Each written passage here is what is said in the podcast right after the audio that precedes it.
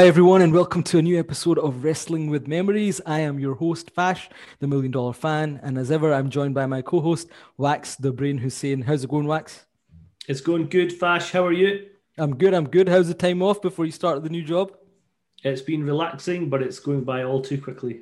Just the way it is. But um, talking of um, the current time, um, you know, there's been some developments in um, current wrestling, and I know once again we don't focus on it, but sometimes it's worth talking about. And there's been some Hall of Fame uh, inductee announcements um, of uh, Kane, Eric Bischoff, and the Great Khali, otherwise known as Dilip Singh Rana of the Asian community, uh, Indian legend.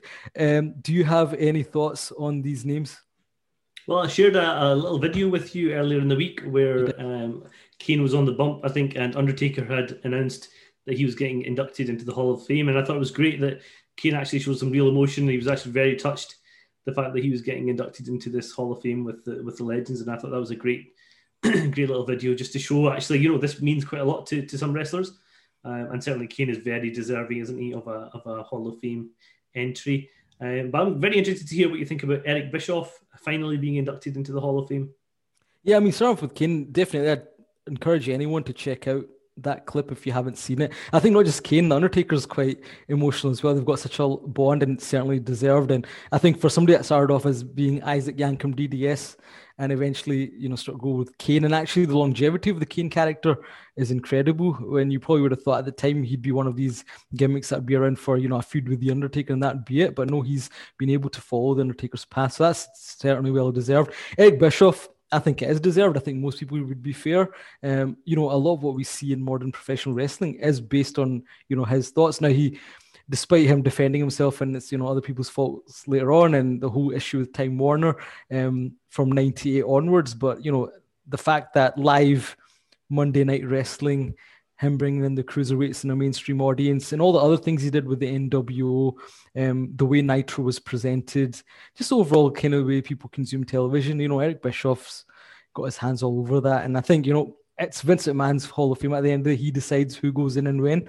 Um, but when you're thinking of, you know, important personalities in professional wrestling, Eric Bischoff um, certainly belongs there in my view. Um, and what about the great Khali? Well, he's a world champion, so on that basis, I think he deserves his entry. Although I think you were thinking it's more of a money making scheme. I think it is. It's for the it's for the Indian audience, isn't it? Really, um, you know, Khali is supposed to be a great human being. He does a lot for the people back in India and certainly his village. But in terms of an ring performer, he was you know one of the worst. And um, you know, overall, not not well, great. I think the market, you know, the Indian market is huge, so that's what they're pandering to. If you, if I like, you, I like have, Great Khali. Yeah, if you can have the Bushwhackers in, then you can have the Great Khali in. Uh, and Koko B. Ware and people like that, I guess. But oh, um, whoa, whoa, whoa! Koko B. Ware is a bona fide legend in my book. So, and your book is quite a small book, but I'd say, yeah, I mean, you know, for the human being is, and the fact the Indian market is big, you can see why. But I think from this class, you know, it is about Kane and Eric Bischoff from what I've seen, and, and certainly Kane's the emotional one. Um, the only thing I'll say before we move into the topic of today is. Um, actually, two things I want to say. First one is I'm never going to shoot an episode again where I've just freshly shaved because I was so swollen as if Rikishi had done the stink face on me multiple times. So I've learned my lesson and I apologized for viewers who had to see me freshly um, shaved and looking very swollen. And and talking of somebody who looked a bit weird, the Fiend. What do you think of this new look? Well, a flash. You know, I'm a big fan of the Fiend character. Uh, but his appearance on Fastlane was a big dud for me. Um, and I'm not quick to criticize the WWE usually, but I thought this was an epic failure. Everything from his mask and his outfit was just ridiculous. It was as if he'd been to the bargain basement um, to get those tights and that top. I just thought it was ridiculous. Yeah, I mean, recently we've talked about Kane unmasking for the first time and how lame that was. The Shockmaster. The look is very much, as you say, very cheap and cheerful, and I was a bit shocked by it. It was um, certainly reminded me of one of your old school Halloween costumes and attempts at a mask, but um, it is what it is, and let's see how it develops from here. But yeah, that was um, I was disappointed with that look as well, and it just came across very, I guess, campy. But talking of fiends, um, let's move on to our topic of the day and one of the original fiends and maybe the most famous fiend of all, um, the Undertaker, and the event which had his first ever WWE title shot.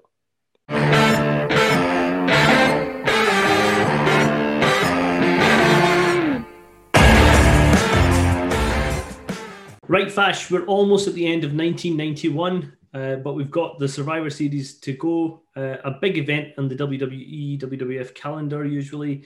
Um, I've got to say, it's always one of my favorite events just because it's something a bit different.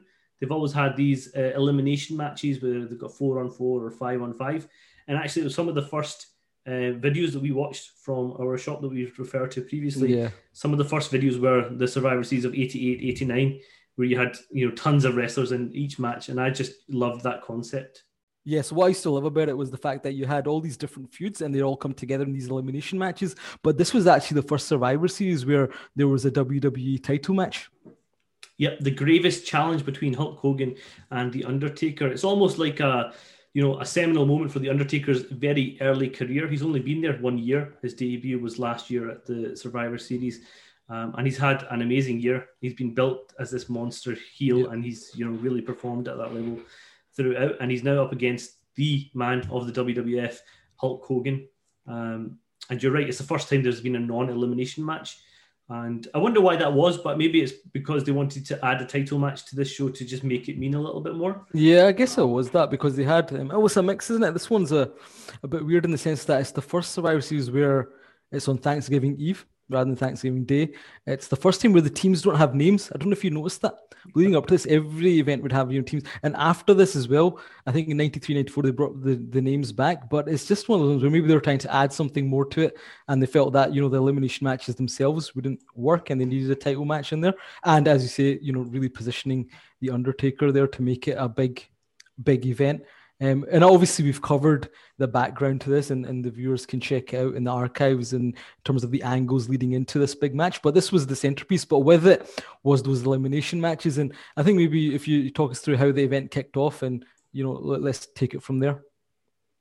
Well, opening the show, we've got uh, Jack Tunney um, announcing the reinstatement of Macho Man Randy Savage. Um, he also announces that Macho Man will not be taking part in the match later on this evening. Um, neither would Jake, uh, so that would end up being a three on three match. Um, Jack Tunney was very uh, much a TV character at this point um, in the WWF. Over these few weeks, he probably had the most exposure that he'd ever had um, to the TV screens. Uh, we talked a little about Jack Tunney in previous episodes. Yep. Um, but for for me, this was the original Screwjob man because you know they sold it all the way that the Macho Man would be appearing on this uh, event. And you know, to, to do recap, the ma- the match was supposed to be Sid, um, the LOD, and the Big Boss Man against Jake the Snake Roberts. The natural disasters and IRS. Sid gets injured.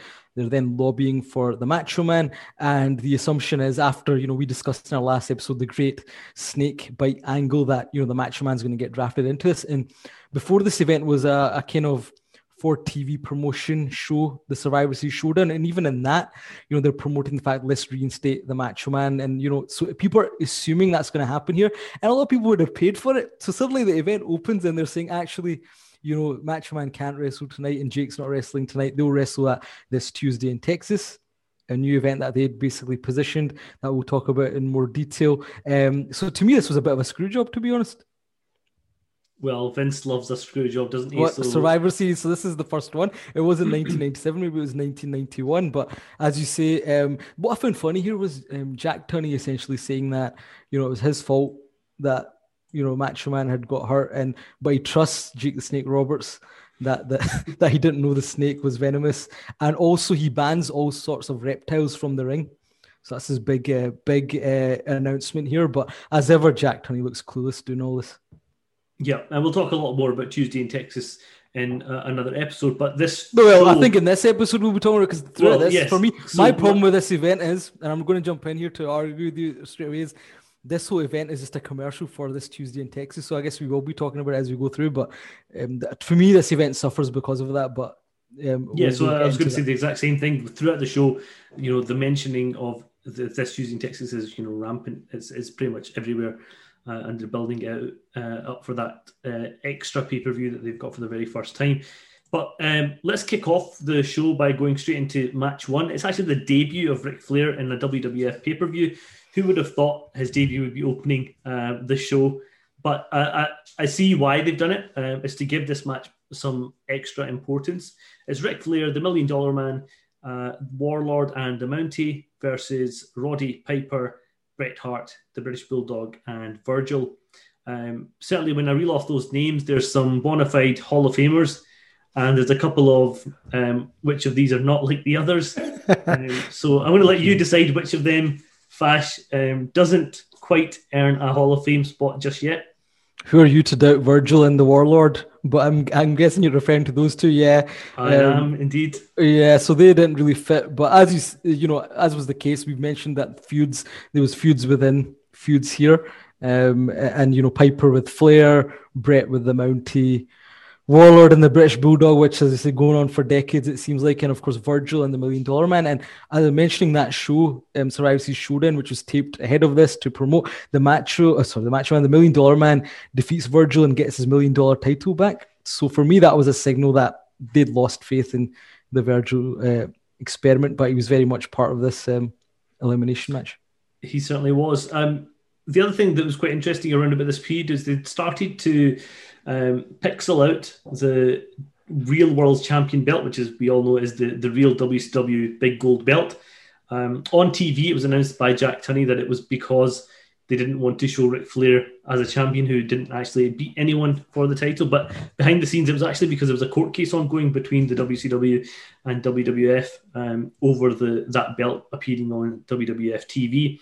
And actually, even on some house shows, rather than use the that real gold belt, they used an old WWF tag team belt sometimes for for Ric Flair, um, just so they would avoid getting into any serious trouble. Um, so that was a, a fun. Well, that was the thing, as you're saying. So yeah, just within that's leading up to this.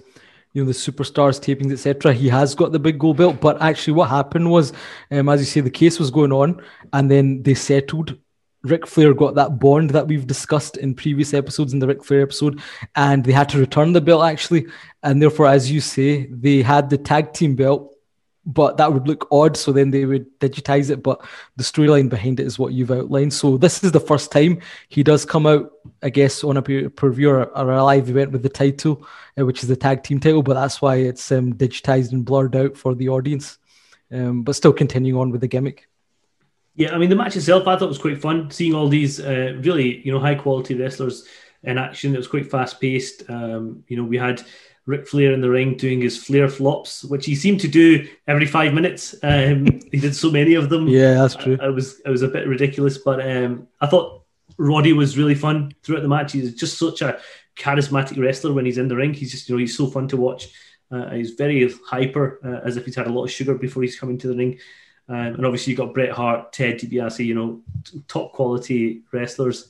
We've only got a couple of eliminations early on the British Bulldog and the Warlord. Yeah. Um, but, and then we have the really screw job finish, Fash, which. Um, yeah, it was it was odd, this one. Um, I know what you're saying. You know, they opened with this to give it some sort of kind of importance, but I thought it was really weird the placing. I find the placing of the matches in general in this event quite weird. But um, as you say, it's like I think ten minutes before the first elimination happens, and it's the British Bulldog who I think Ric Flair eliminates, um, and then later on Roddy Piper eliminates Warlord in a similar fashion to the Bulldog elimination, and then yeah, the, the ending is um, a bit of a melee, and um, I think everyone in the ring gets disqualified, but Ric Flair's outside the ring and therefore he's the sole survivor? Or have I got it wrong? Is it the other way around that everyone outside gets disqualified? I think it's everyone outside the ring gets disqualified, but it, in essence, the result is the same. Ric Flair wins the yeah. first uh, WWF pay per view match. Um, he is the sole survivor.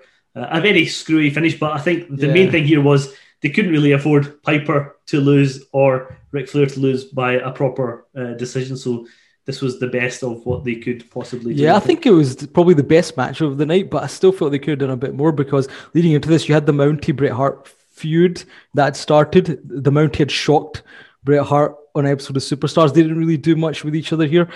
Virgil and Million Dollar Man was continuing, but you know, not much there. Um, I did like the flurry between Piper and Flair. I think for me, it was four people here. It was Bret Hart doing his stuff, Million Dollar Man, Ric Flair, and Piper, and they kind of brought the energy to it. It was relatively a long match, but yeah, the ending. I think if you're trying to show Ric Flair in a strong manner, it could have been better. But he's a sole survivor, so you can brag about that.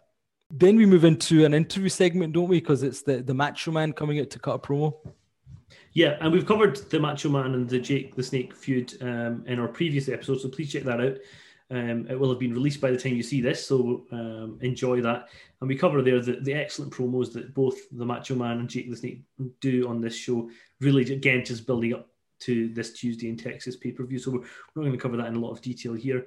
The problem with having such a Hall of Fame decked out match one um, is that when you come to match two, you've probably got, you know, I'm not going to say eight, but certainly six or seven of the worst in ring performers in WWF history or at least as part of this era. Uh, match two is Hacksaw Jim Duggan, Sergeant Slaughter, Tito Santana, and the Texas Tornado against Colonel Mustafa, um, Hercules, the Berserker, and Skinner. Um, Fash, I mean, that's just I'm, I'm, I'm, Listen, this is the match that I'm excited about talking about the most here today because yeah on the heel side that's probably the worst survivor series team in history right? Um, there's a lot of fodder here. But um, what's interesting is you know you know me right? My whole thing is you know when people used to leave or come you know i'd be intrigued by that and other kind of back behind the scenes situations. And actually this match changed quite a bit. So i don't know if you're aware but the original team was supposed to be hacksaw jim duggan ricky the dragon steamboat the Texas Tornado, and Jim the Anvil Neidhart, taking on Colonel Mustafa, uh, Skinner, Berserker, and a character by the name of Big Bully Busick. Do you remember Big Bully Busick at all? You know, I, I, didn't until recently. I watched a Madison Square Garden show, and he was uh, on the show at that point, and I'd never seen him before, and I don't think I'd seen him after that either. Yeah, so he was like, it's really interesting. I think he came in around about August time and he's gone by the time of the Survivor Series. And he was this kind of 1920s style bully character, big mustache. Um, had this kind of bowler hat and he was managed by debutant Harvey Whippleman, um, who stuck around the WWE. And actually, the story behind it is Sid wanted Harvey Whippleman in the WWE. Um, he, he was known as Downtown Bruno and he brought him in, but you know, Sid's a babyface. So at the same time, they're bringing in um, Big Bully Busick, um, who'd been on the Independence, and you know the character was supposed to be this bully character um, that would you know do silly things like you know he'd pop the balloons of children and you know just bully the announcers and stuff like that. But for whatever reason, it didn't click. And I was actually um, listening to a shoot interview of him I found randomly on on YouTube, and it was a thing where he admitted that it just wasn't working for some reason, and Vince wanted a certain situation and certain kind of you know behavior from him and it just wasn't clicking and he actually felt being that bully and going to a degree that went on, he just couldn't really do it. Um, so what actually happened is leading into the Survivor Series, you know, he's on this team and on all the kind of promos and the updates he's there and even you know the Survivor Series showdown event before this he's still listed but this goes back to the taping schedule issue that used to happen here events were taped weeks in advance so be it superstars challenge so he's still advertised there but he'd quit by this point. point and that's why on the day of the event, they announced that Hercules is on the heel team. Um, and we don't see him again. And sadly, he passed away a few years ago. But you know, he he was an ex powerlifter and an ex law enforcement guy, but um, he came across as a, as a pretty decent guy in, in, the, in, the, interviews that I've seen. But yeah, he was a kind of um, go and get a coffee, you come back and he's gone character. Um, and his memories, I said, you know, I think he lost to various people. Um, and leading into his last superstars, he loses to Bret Hart. But prior to that, Sid had demolished him, and he was in a feud with the Brooklyn Brawler, and that tells you that you're probably on your way out.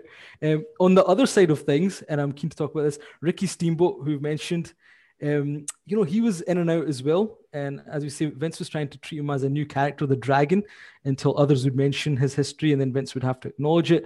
But um, he's also advertised on this team originally. But leading into it, once again, Superstars tapings, he quit and the story behind it is that he was asked to job to the Undertaker cleanly um, and IRS, and he didn't like that. And he said that he was promised um, main event spot, but he didn't want to do it. And he was saying he was asked to stretch her out twice, according to Ricky Steamboat. Now that doesn't really add up to me because IRS has never done anything to anyone which leads to a stretcher job. Now I'm thinking maybe he was referring to the Undertaker's body bag. Um, but ultimately, the situation is that you know Ricky Steamboat leaves, and he's gone. And actually, the match that he was probably supposed to get demolished in, uh, Texas Tornado, gets beaten pretty easily by the Undertaker leading into this. The last guy I'm going to mention is Jim the Anvil Neidhart, and um, he is kayfabe injured before this match, so he has a match with Ric Flair on Superstars, and Rick basically beats him pretty easily, and then puts the figure four leg lock on him again. He's hobbling to the back, and the Beverly Brothers attack him and that's going to set up a future feud potentially with another newcomer coming in that who we'll discuss to to team up with Jim Neidhart. So there was so many changes going on to this.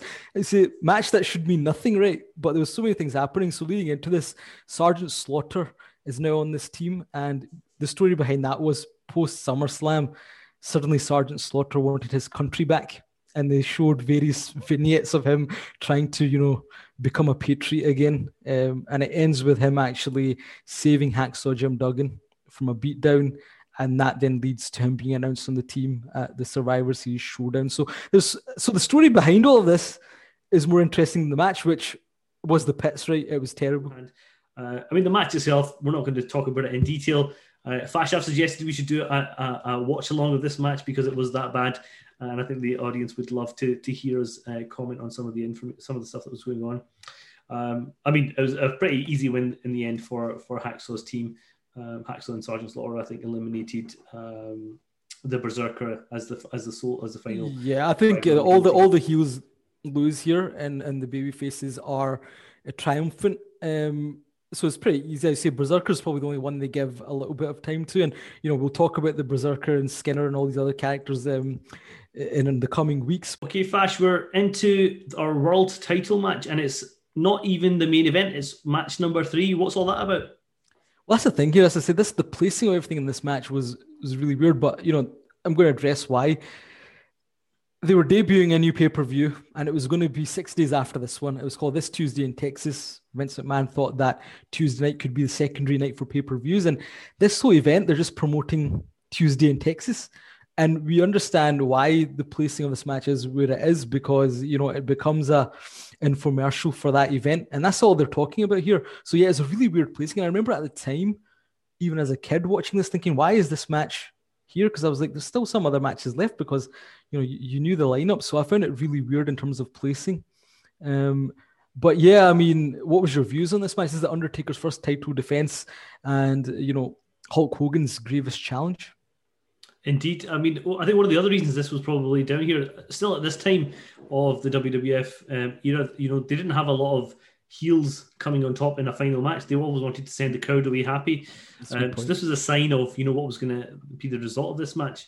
Um, and the result is that Undertaker will will win his first title, um, and he's only 25, I think, which makes him possibly the third youngest. Um, well, I think at this point, yeah, he will. So at this point, he's the youngest. At this point, he's the youngest. Yeah. yeah. but you're right. Over time, he I think would probably be the third after um, Brock and Randy, Randy Orton. Maybe. Brock, yeah. So uh, that just goes to show how much faith he had in his character and him as an individual at this point. Obviously, that faith might not last very long uh, initially. Uh, uh with Tuesday in Texas coming up shortly, the match itself. Um, not a great match. This is a bad match, man. Along. Say it as it's a bad match it's a it's a bad match because I think Undertaker's still very early on in his career uh, working this type of character, and you've got to remember the Undertaker character is somebody who doesn't feel pain. He can't really be knocked down. He does get eventually knocked down in this match, you know. So there's only so much you can do with that. And I think later on in years they they acknowledge that and you know slowly move away from that. And Hulk Hogan, we know he's got some some great sort of finishes to his matches, but throughout the match, you know, he, it's mostly he's taking a bit of punishment. He's doing his little heelish moves on the Undertaker, um, which we talked about before as well.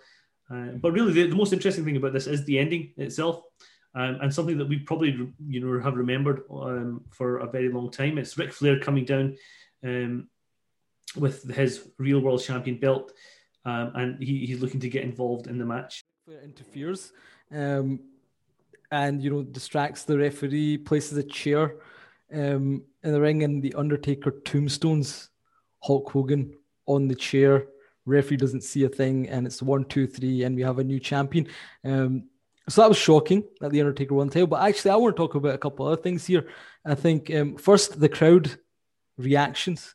So at this point, I think you could see that Hulk Hogan wasn't as popular as he had been previously. Uh, you know, I, some people have over exaggerated it. I think he was still over but it was like a John Cena type reaction. You felt as if the kids, maybe the females in the audience, were really cheering him, but you had a, you could hear some boos there, and certainly the Undertaker um, was getting some cheers. And when you know he gets the the pin, there is a a noticeable pop when you know the title change happens, which I don't think Hogan was happy with. Um, I also heard at the time that they removed some signs which were in favor of the Undertaker. Um, but the bigger story here is: Did you see an interview with the Undertaker last year where he addresses this match? Uh, well, I think that's is that following the injury, the the so-called injury. Is that what you're yeah, referring to? because that's the biggest So story just- to come out of yeah. this. So just to give uh, a little bit in the match itself, obviously he's he's he's giving a tombstone on the chair. Um, Hulk Hogan is selling it, um, or what we think he's selling it. Um, you know, he's laid out. He's he's waiting a stretcher coming out, um, or, or waiting the medics coming out. He eventually hobbles to the back, but he's he's down for quite a while. It's the first time uh, you don't see Hulk Hogan down for very often. So, um, you know, obviously we're thinking that's just for the camera, but Hulk Hogan um, says he was hurt by this tombstone. Um, his neck uh, was jolted, um, and he actually did go to hospital afterwards as well for a checkup. Spent the night there, yeah, yeah. Yeah, Because he was so- supposed to cut promos at this event later on, but he's in hospital. Yeah, and Yeah. that um, leads to everybody in the business saying the Undertaker has hurt Hulk Hogan. Uh, despite, if you go back and watch it, you know there's not actually physical contact between his head and the chair or the floor. Um, and I think that's what Hulk uh, Undertaker was referring to Well, that's the thing. I mean, going into it, this is what essentially happens. The, the Undertaker said that on the day of the event, um, Hulk Hogan took him to one side and said, "Look, I'm a bit nervous about taking your finish," and he goes, "You know, I've got." You know, I've got a neck issue, and you know, Taker says, "Look, I pride myself for not injuring anyone." But he says that during the day, anytime he bumps into Hulk Hogan, Hulk Hogan makes a gesture to his neck, saying, "You know, take care." It's really making him nervous. Um, and then you know, the, as they have the match, um, the Undertaker says, "You know, when he, he does the first tombstone, all he hears is um, Undertaker saying, "Oh, you got me, brother." so straight away, he's like nervous, saying, "Oh my god, I've kind of killed the golden goose here," um, and he's devastated backstage. And you know, basically, he goes into the room where the- Hogan is, and it's Vince McMahon's room, and he hides to protect kayfabe. But you know, Hogan is saying that you know he's in a bad way. But then he does watch the footage later on, and as you say, if you look at this tombstone, he's absolutely protected him. Um, and you know you can't see where this injuries came. So I think this is Hulk Hogan playing his typical politics, and and Undertaker does say that he did walk up to him then later on Tuesday at Texas and say, "Look, I, I watched this, and your head was nowhere near the the canvas." And uh, Hogan replies, "Oh, I think you held me too tight, brother." So- Yeah, he goes, he held him too Yeah. tight and jarred his on- yeah, and, and at that point, Undertaker said he knew what the game was. But there you go. You know, it's such a turnabout from years later when the Undertaker is the locker room leader and nobody would mess with him in that way. But this was Hogan at his best when it came to politics. He was losing the title, but he was making sure that you know he he won the overall war here. But there you go. That's probably the more interesting aspect of this match than the match itself. As you say, Undertaker's style here was very slow, and Hogan was probably working a bit lazy as well. So it's not a great match, but definitely a, a big moment with the Undertaker winning his first title and shocking the audience. Yep, and following this, we had a couple of quick promos by uh, Ric Flair and Mr. Perfect, just announcing the end of Hulkamania. We also had Roddy Piper, uh, who was shocked at what had happened. Um, you know, they seem to always go back to Roddy Piper as somebody who comments on, you know, what's happening in the ring or what's just happened. Uh, and he's just saying, you know, he's, he's shocked and that Jack Tunney has to do something.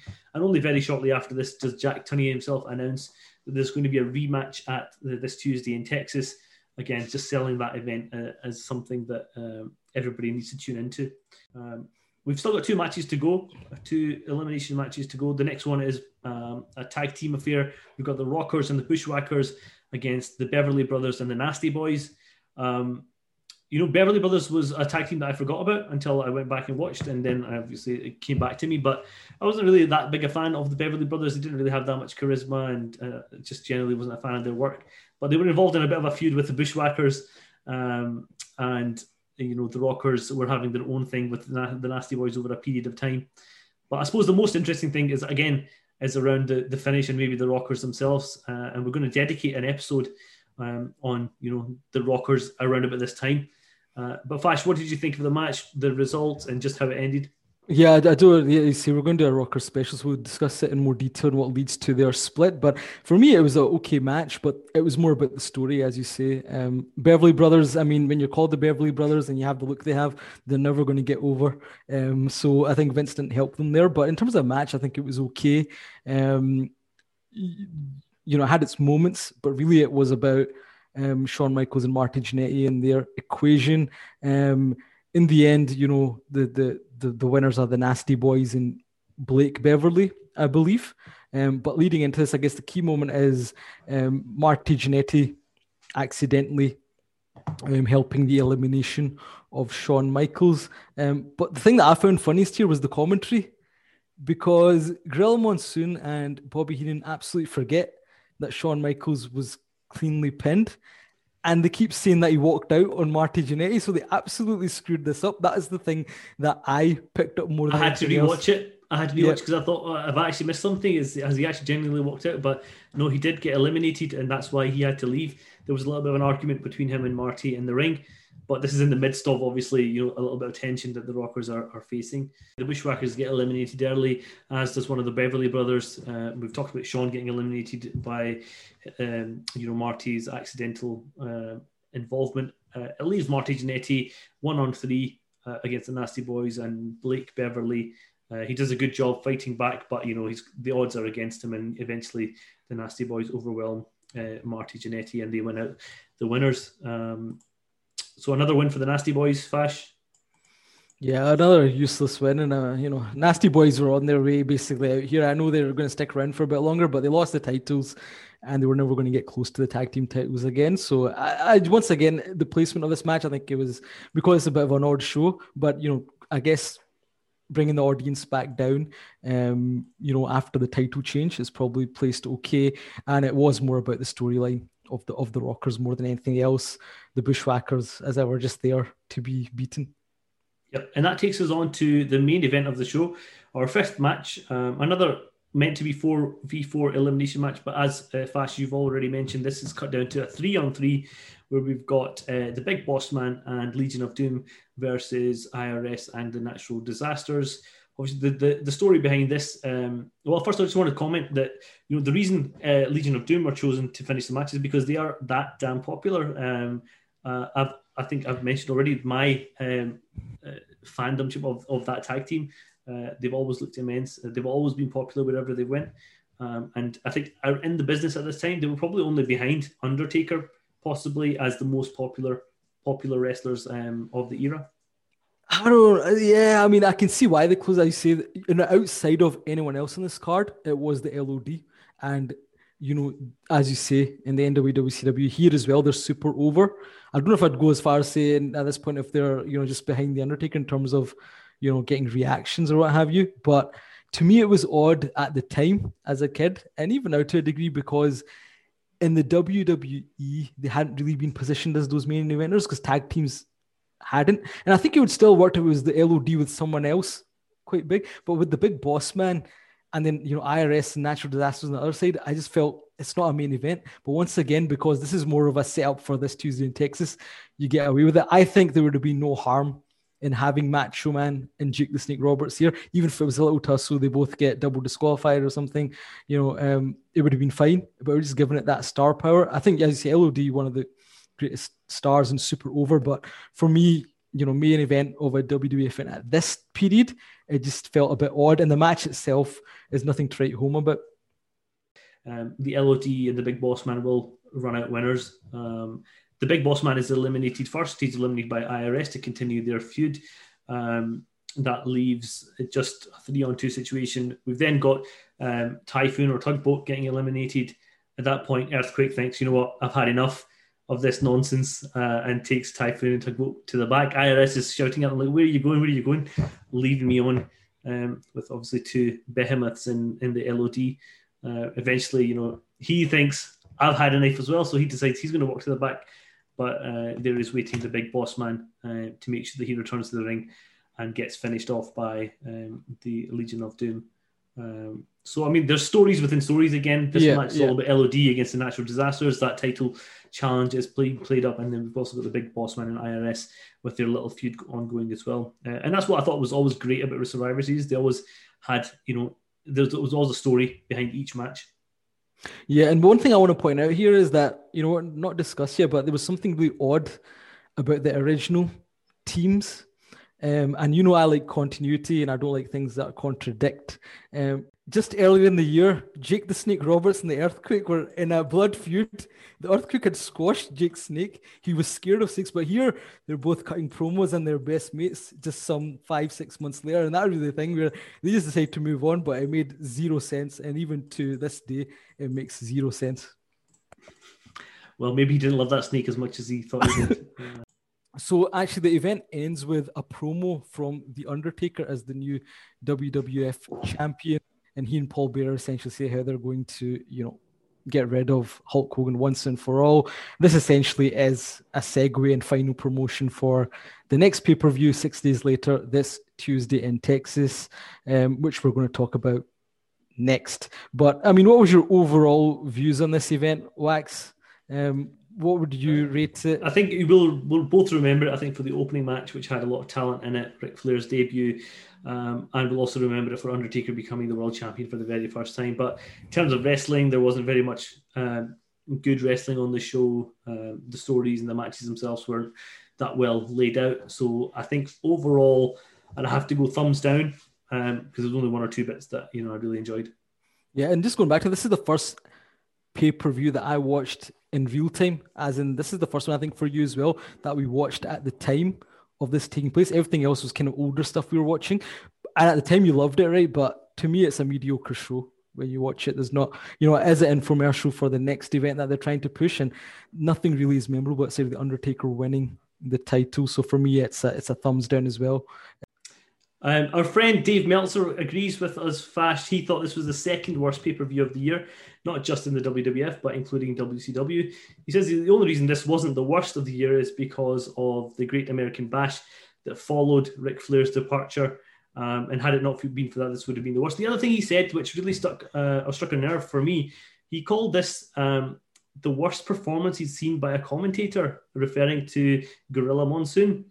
Now, I can sometimes understand that Gorilla and Heenan, you know, they can get a little bit irritating because they're constantly battling each other. But I also think that's part of their um, the fun about that combination. So, what do you have to say to Dave Meltzer?